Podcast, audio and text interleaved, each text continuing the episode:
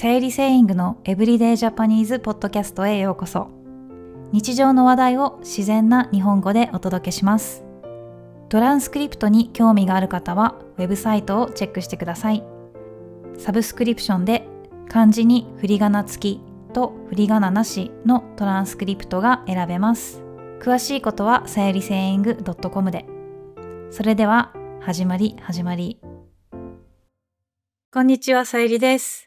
皆さんはゆっくりと電車で日本を旅行してみたいと思ったことがありますか？今回はそんな皆さんにぴったりのお得な切符を紹介します。そして私の経験も共有したいと思います。そのお得な切符の名前は青春18切符です。18とありますが、この切符は何歳でも使えます。この切符のすごいところは JR の普通列車や快速列車が乗り放題です。皆さんがよく知っている JR パスは新幹線に乗れますね。そして特急にも乗れます。でもこの青春18切符は遅い電車にしか乗れません。だからゆっくり旅行するのにぴったりですよ。切符の値段はすごく安いです。でも一年中いつでもその切符を使えるわけではありません。切符が使える期間は限られています。春と夏と冬です。だから秋に旅行に来る人は残念ながら使えないんですね。そして皆さんがよく使う JR パスは1週間、2週間、3週間用と分かれています。でもこの青春18切符はその期間の連続しない5日間使えます。例えば今回私は夏の切符を買いました。7月20日から9月10日まで使える切符です。だいたい2ヶ月ぐらいの間のどこでも5日間使っていいです。連続しない5日でも大丈夫です。だから私は8月の中旬に鳥取県の大山というところに行きました。そして8月の下旬に石川県と福井県に行きました。そのように旅行する日が連続しなくても自分が好きな日にその乗り放題のチケットを使うことができます。それでなんとこの旅行代、電車代は5日間で 12,050 円でした。12,050 円。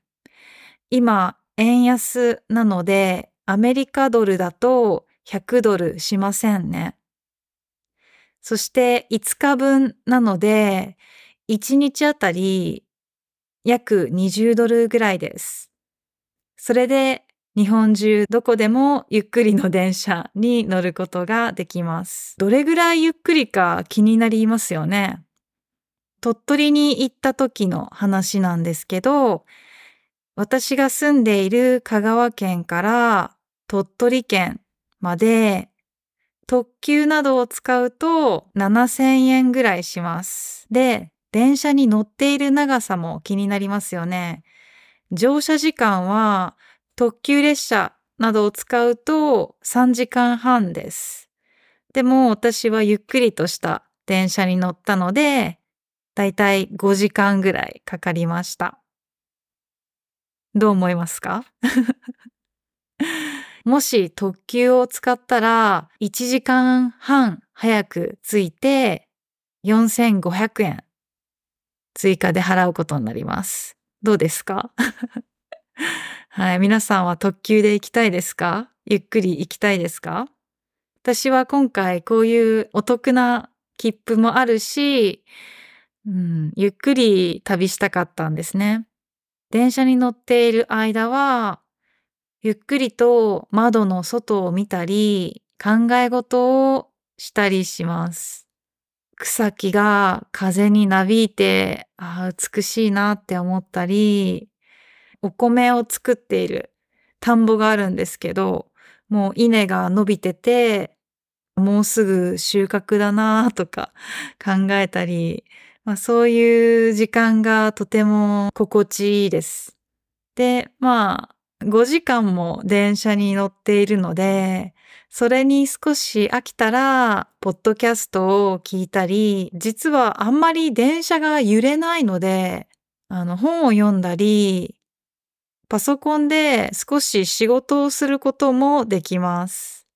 インターネットは、トンネルがあるところは使えないんですけど、自分の携帯電話、スマホのデータをテザリングして、自分のパソコン、ラップトップで使えるようにしました。すごく快適ですよ。で、次の旅行先は、石川県金沢に行きました。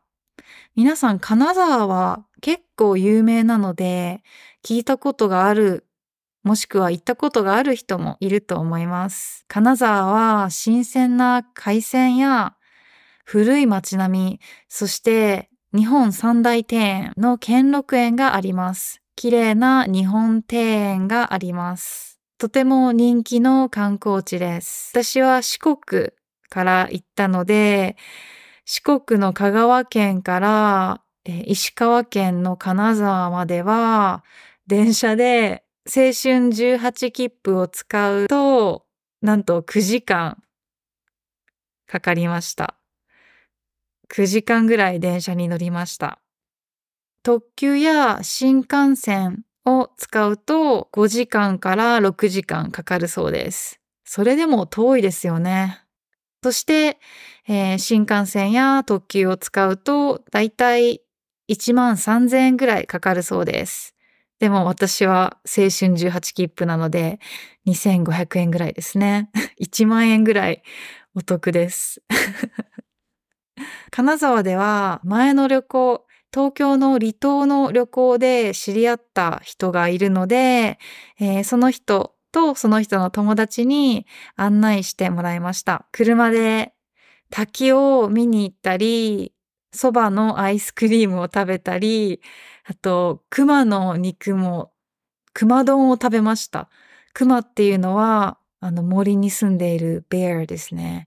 熊の肉を初めて食べました。はい、美味しかったです。やっぱりその地元に住んでいる友達と旅行するのはすごく頼りになるし楽しいですね。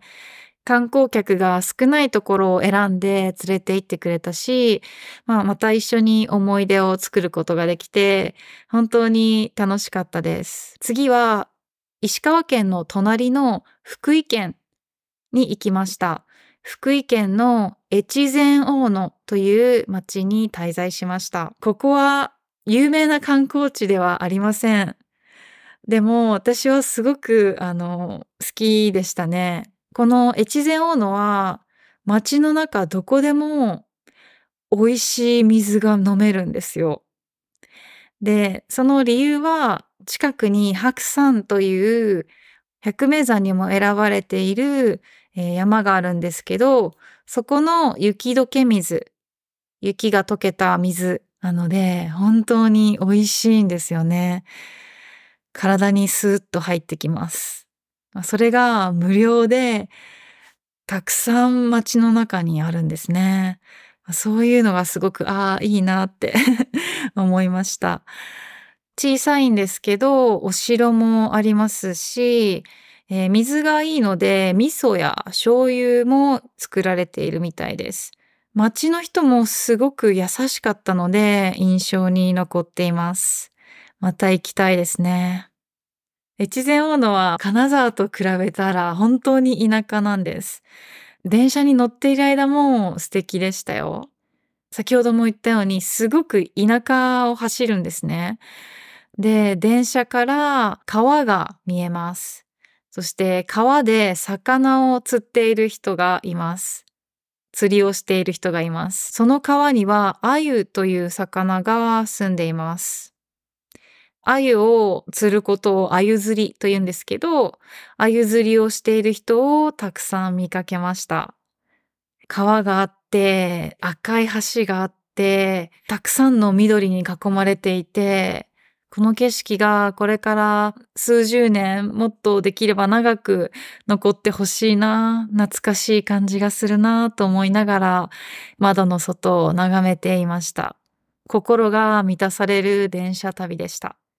ぜひそういう田舎旅がしてみたい人は、越前大野って調べるか、私のウェブサイトに、情報を載せておくので、よかったら見てみてください。私の旅行の話を聞いてくれてありがとうございました。この青春18切符に興味が出てきた人がいると思います。